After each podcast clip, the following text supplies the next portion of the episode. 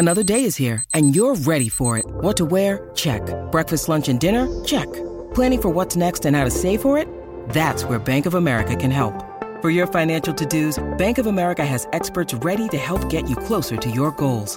Get started at one of our local financial centers or 24-7 in our mobile banking app. Find a location near you at bankofamerica.com slash talk to us. What would you like the power to do? Mobile banking requires downloading the app and is only available for select devices. Message and data rates may apply. Bank of America and a member FDIC. Is it a gadget? Is it a gizmo? No. It's gadgets and gizmos with Steve Kaplan and Simon Rose. Gadget and Gizmos, Kaplan and Rose. What more could people want? Well, plenty of tech, I imagine, as you're going to tell Plenty us. Plenty of tech. Yes, indeed. QR codes. Now, QR codes came out actually quite a long time ago, but people couldn't really see the point from them. There's some people tried you know, putting them on posters so you could point your phone at it to get you know a more idea of what was being advertised at you. Uh, and then COVID came along and people didn't want to touch anything. So suddenly QR codes started appearing printed on tables in restaurants, for example, so you could download their menus rather than having a phys- uh, physical and possibly germ ridden piece of paper thrust into your hand. So they've had a bit of a resurgence. And the latest on QR codes is that a developer at a, Osaka University has come up with three QR codes printed inside food. What? How about that? Yes. What? Okay, why and how? Well, why is uh, why uh, is a difficult question. The how is that they they, they Your, your print- usual answer to that is because they can. because they can. Well, they, they print the QR code out of an edible material, and then they bake it inside a biscuit, and you can't see it. But if you hold the biscuit up to a light source, then you can point your camera at it, and you can see the silhouette of the QR code, or rather, your Because camera. Clearly, what we all want to do is be holding biscuits up to the light to read QR codes, which, of course, could be printed on the packet. Well, exactly, exactly. I mean, they they claim it as possibly an alternative to paper labels on fruit, but I don't know any fruit that's translucent that you could hold. I suppose they could print it on a pepper, and then you could help. But how do you get it inside the pepper? It doesn't make sense. Apart from anything else, we all loathe those labels on fruit anyway. Indeed. Well, this this would avoid having the labels printed on the fruit. There would be label would be incorporated, grown inside the. I don't know. It seems a bit ridiculous, but so they've been struggling to find a use for this, and they say this technology could also be used to provide novel food experiences through augmented reality, which is an exciting new food field in the food industry. Now, I don't know if augmented reality is an exciting new field in your food area, but I don't think it really figures in mine. Okay, uh, so that's not necessarily going to change our lives for the better, or indeed worse, Not or indeed change them at all for some No. time to Uh, come. So what's next? Indeed. Well, something that also won't change our lives for the better, but it will change lives for the better amongst a very small group of scientists. It is the world's fastest broadband.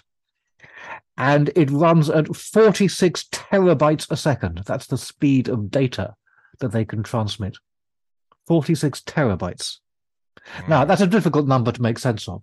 So I've done a bit of research and a bit of maths for you. Hmm. And according to my calculations, it means you could download the entire Netflix library in 26 seconds. Wow. Wow, indeed. It is the product of the Energy Sciences Network, which they rather uncomfortably abbreviate to ESNet.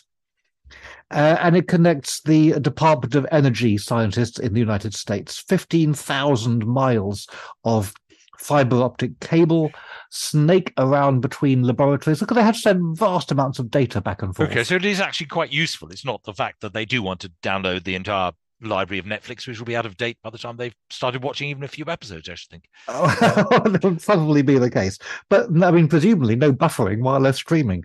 But that's not entirely what they're using it for, as uh, as you so rightly say. But it is uh, this, it's not available to the rest of us, just these few scientists. But it is pretty good, though, isn't it? Even if we can only look on from the sidelines and gawp, Yes, I bet they get customer better customer service if things go wrong as well. they Yes. probably do. Yeah. Your call is important to us, so we're going to answer it. When did you ever hear that? yeah, let's have one of these.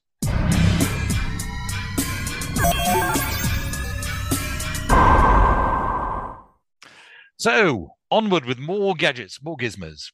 Well, you had a play with my uh, Quest head uh, headset uh, a while ago. Oculus. Quest, then became Facebook Quest, and now it's Meta Quest. But it's the same thing, and you and you quite enjoyed it. Weren't quite tempted to shell out three hundred quid on one, and you're unlikely to be tempted to shell out fifteen hundred dollars on the Quest Pro. Now, what is different about the Quest Pro? Well, it's slimmer.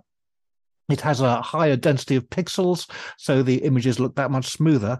But the uh, the big deal about it is there are five interior cameras that track your face movements, and uh, Meta, Facebook, whoever what you want to call them, they say, "Ah, well, the purpose of this."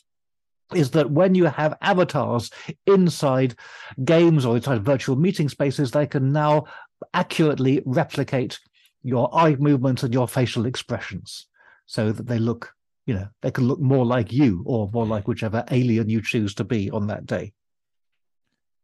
Now, sounds like quite a good idea, although it's stupidly expensive. Um, but the trouble is, since Facebook Meta are going ahead and testing shopping in virtual reality, they will gather lots of data about what you're looking at, what your way, where your eyes are going, what your expressions are like, whether you like something, whether you dislike something. And knowing Facebook, whose business is information, they're not going to discard that information. They're going to gather all Yes. kinds of subliminal data on their users.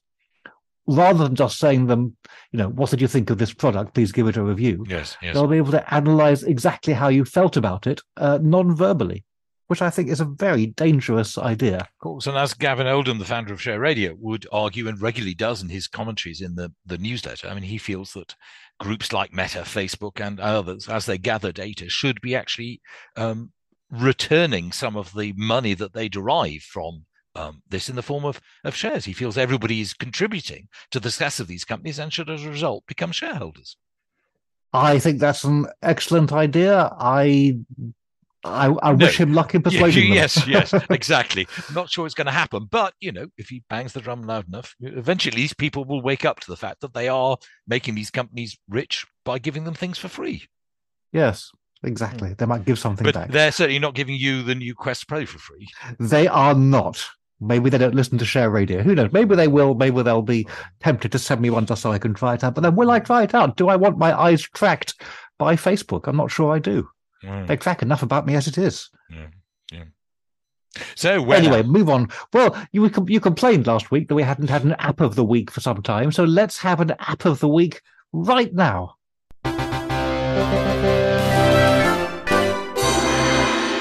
And that's quite a fanfare, and a fanfare indeed. Uh, back at the beginning of September, on this very show, we talked Hmm. about a website called possibly La La La, L A L dot A I yes, yes, yes. Which could using it. separate music from uh, from singing.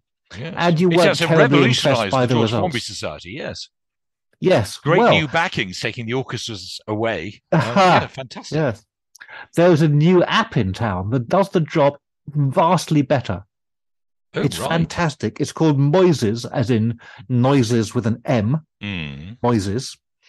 And it separates out musical instruments. Not only can it separate out the voice, but it can also, it identifies the music, splits it into voice, bass, drums, and everything else. Mm. and then you can choose what you want to take out or what you want to just reduce in volume. So let's have a listen. Here's uh, the original of a song by ZTO Messiah called What a Ting. Here it is leading into the chorus. No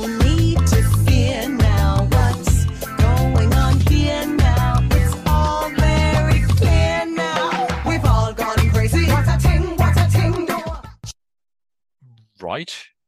So here it is with the vocal taken out using this app.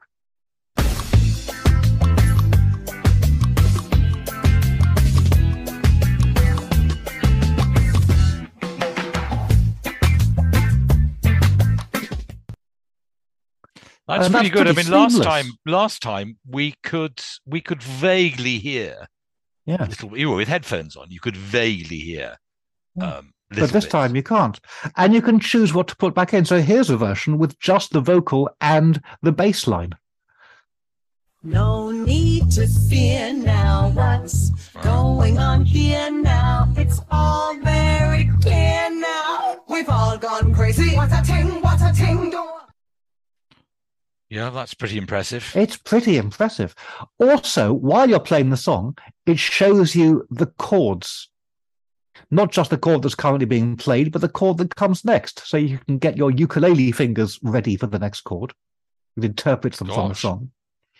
It also gives you the ability to transpose the song. So if you're saying playing an instrument, you think, well, I can't play those chords, they're too complicated. It's Hmm. often fixed by moving it, say, up or down a semitone. So here is the same song shifted up a semitone without speeding it up.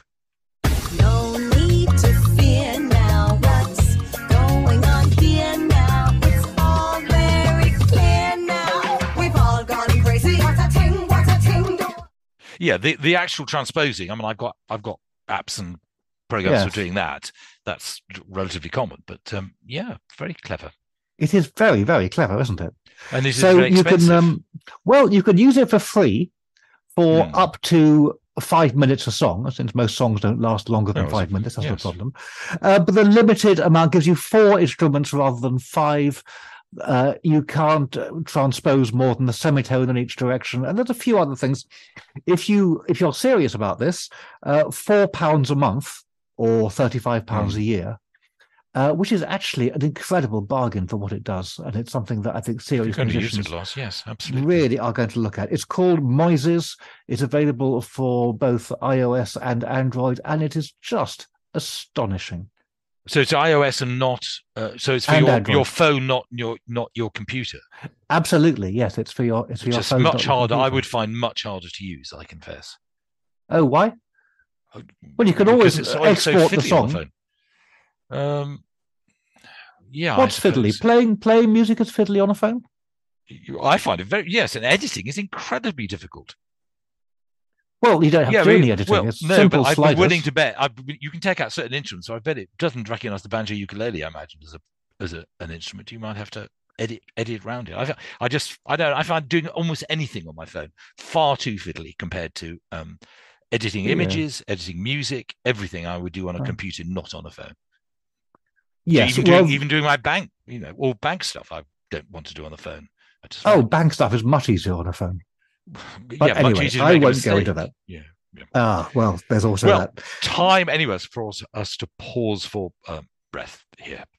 When you need mealtime inspiration, it's worth shopping Kroger, where you'll find over 30,000 mouthwatering choices that excite your inner foodie. And no matter what tasty choice you make, you'll enjoy our everyday low prices, plus extra ways to save, like digital coupons worth over $600 each week. You can also save up to $1 off per gallon at the pump with fuel points. More savings and more inspiring flavors make shopping Kroger worth it every time. Kroger, fresh for everyone. Fuel restrictions apply. Sharing ideas about money. This is Share Radio.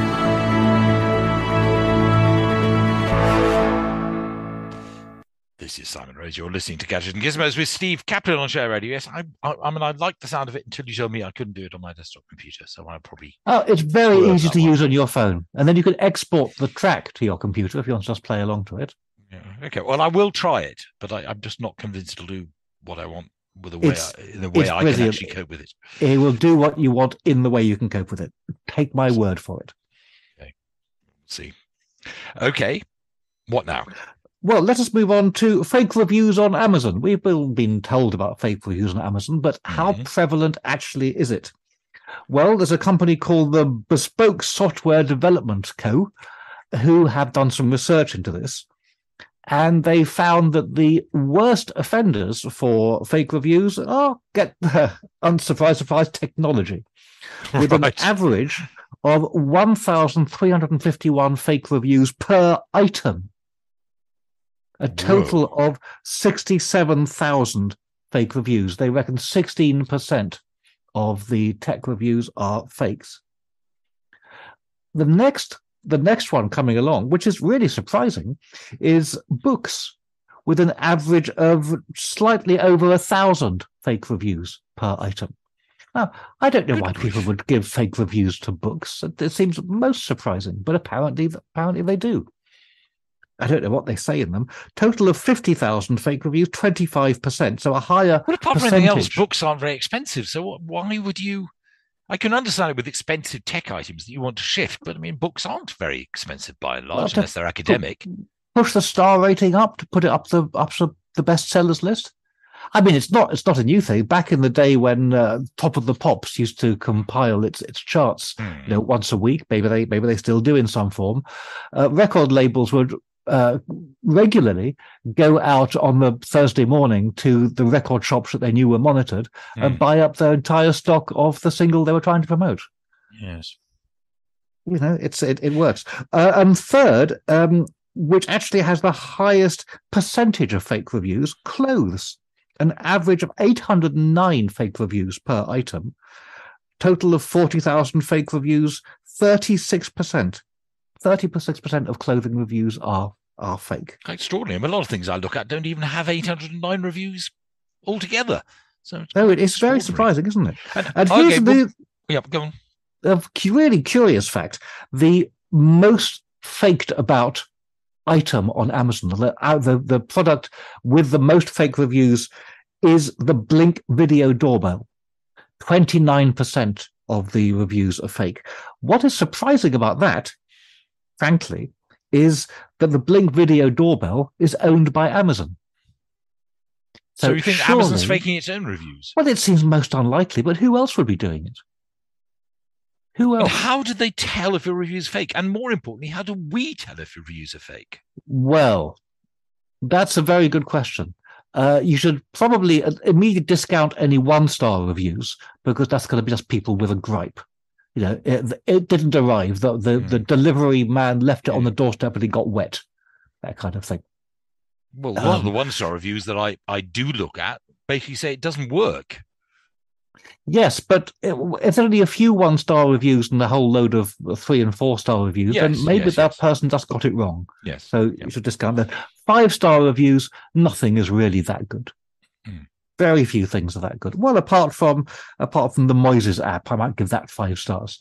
So you want to, you know, watch out, watch out for that. Curiously, the Blink Video doorbell is um, actually the number two video doorbell on Amazon. The the most popular one is the Ring video doorbell. Ring, curiously enough, also owned by Amazon. Oh. So I don't know what they're doing there. So we still don't really know how to tell if they're fake. I- What I don't know is how to how to bespoke software development company themselves work out what was fake and what wasn't. They probably use an algorithm of some kind. Oh, right, okay. Unless, of course, this is entirely a fake news story in itself. Well, And we've just been sold and done by their PR company. yes, but as we know, that would never, never, That never would happen. never happen. here's here's another one of these.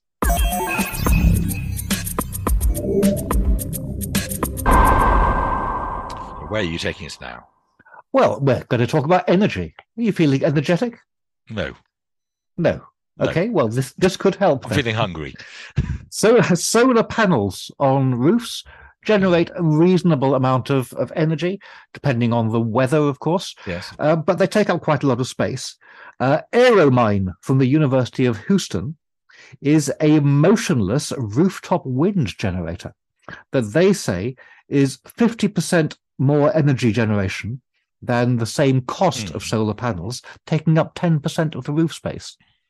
Now, unlike solar panels, which tend to be flat and barely visible from below, Hmm. these things are about three meters tall.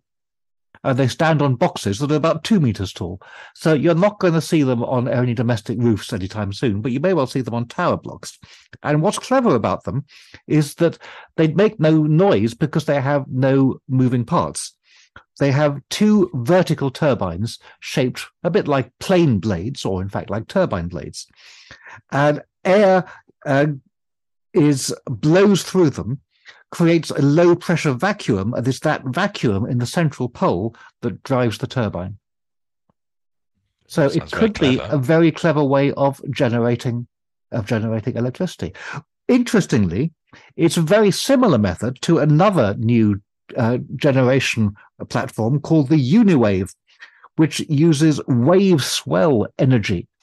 Now, people have made lots of devices in the past to harness the power of waves, But the trouble is that they corrode very easily because they're being uh, immersed in seawater for Yes, long yes. periods, which is always a very difficult thing for just about anything. So, what the, these people have come up with is a way of generating the power without immersing the actual moving part of the turbine itself in seawater. And the way it works is like a blowhole. Well, I don't know if you've ever seen blowholes, but blowholes are where there's a an underwater cavity that some for some reason has an outlet above the water. The waves go in, and the pressure of the waves compresses the water, and it fires out of the top of the blowhole. Right. Quite okay. quite impressive to see. This works somewhat like that. The waves go in, and as they go in, they push a combination of water and, and air up a channel uh, Mm. through a valve. As the wave recedes, the valve closes, which produces a powerful vacuum inside that channel. And that vacuum is used to suck air in at the top, which goes through a turbine and therefore drives the, the turbine round. And their test results are absolutely extraordinary. It seems to have massive uh, power generating capability at relatively low cost and they can be put anywhere. And the, the thing about wind uh, wave power, unlike wind power and uh, solar power, is Mhm. that it, it goes all the time. It doesn't Yes, depend yes, on the yes. weather. There are always waves. So That this could be really something to watch. It does. And it? how how far into the distance is this? they have made one test unit, which they have deployed uh, off the coast of Australia, and their data, as I say, looks looks very good so far. So now they're going to gear up and put a whole row of them in. Uh, they're, they're quite big, you know, they're, they're the size of a large house. So they're they're not small things, but they do generate a lot of power. So uh, and free free energy, and free energy is of Well, course I mean, wind turbines aren't small. No, indeed, Hmm. these are chunkier than wind turbines. Yes, probably less dangerous to bird life, I would imagine. I don't know what how, what they're like with sea life. Oh, whether no, there no, of course, are- yes, they poor, poor bloody fish fish, and can blow that s- through. they Yes, could. Yes. Well, we'll find out in due course, I'm sure. Although okay, unlikely because uh, the fish don't actually get sucked up inside it. It's the air that gets compressed by Mm. the wave power. Mm. Anyway, so you've got all this power. How do you send it around? There have been many plans for space-based solar power transmitters. Hmm. so they could harvest uh, solar energy in space where there's no cloud, so they can rely on it more. The trouble is they'd need a transmitter more than a mile in diameter to actually send you know, a couple of gigawatts back to Earth, uh, which is a difficult thing to build in space. Well, the uh, New Zealand company Emrod thinks it has a solution, which is near field energy beaming power from uh, solar panels on the ground to low orbit satellites that can then beam it around the planet wherever it's needed. They have done a demonstration to the European Space Agency and they've managed to beam power 200 meters. Not quite as far as you'd need to get it from a satellite back to Earth, but they seem quite impressed. Who knows? It might work. It's interesting, as a little sideline here, that uh, the world wireless system was designed by no less a person than Nikola Tesla in 1900. And he started off by trying to find ways of transmitting messages, Hmm. not through wires, but just through the air. And he got the, the banker JP Morgan uh, invested in it. When he told him he was switching to power, JP Morgan pulled his investment, saying, It's all very well sending this power around for free, but where do we put the meter? Well, I can quite understand him saying that if he's funding it. Yes. Yes. Yes. And that could be the reason why Tesla didn't manage to develop it. So we could Yeah, have had it for a hundred years or more. Oh, that's extraordinary. Have you got time for something else very quickly, or should we say goodbye now? Uh, very quickly, we can talk about the optical microphone developed by Carnegie Mellon University, which can separate different instruments in an orchestra by pointing a camera at a laser beam that is shining at one of the instruments, Hmm. reading the speckle pattern on the surface, interpreting the vibrations from that, and then uh, uh, understanding what's being played from interpreting those vibrations. Okay. Exactly. That's that's a, that's a good reaction. So the idea is that you have a, an instrument, uh, you can pick up, say, one violin in an orchestra, point this laser at it, trying to avoid the violinist's eyes, of course. Oh, And I then the see. camera Okay, so yes, Picks up the vibrations from the, the, the diffusion of the laser pattern and therefore manages to reinterpret it. And I've heard the results, and they are um, interesting. Not interesting in the sense of really interesting, interesting in the sense of a little way to go, chaps. Oh, okay. Because presumably spy services will be quite interested in doing the same thing, pointing microphones at people in crowds and hearing. I they think they almost certainly already do that. Yeah. Well, okay. Thank you very much indeed. That's Steve Kaplan. And that's it for this edition of Gadgets and Gizmos. We'll be back with more at the same time next week. Is it a gadget? Is it a gizmo? No, it's gadgets and gizmos with Steve Kaplan and Simon Rose.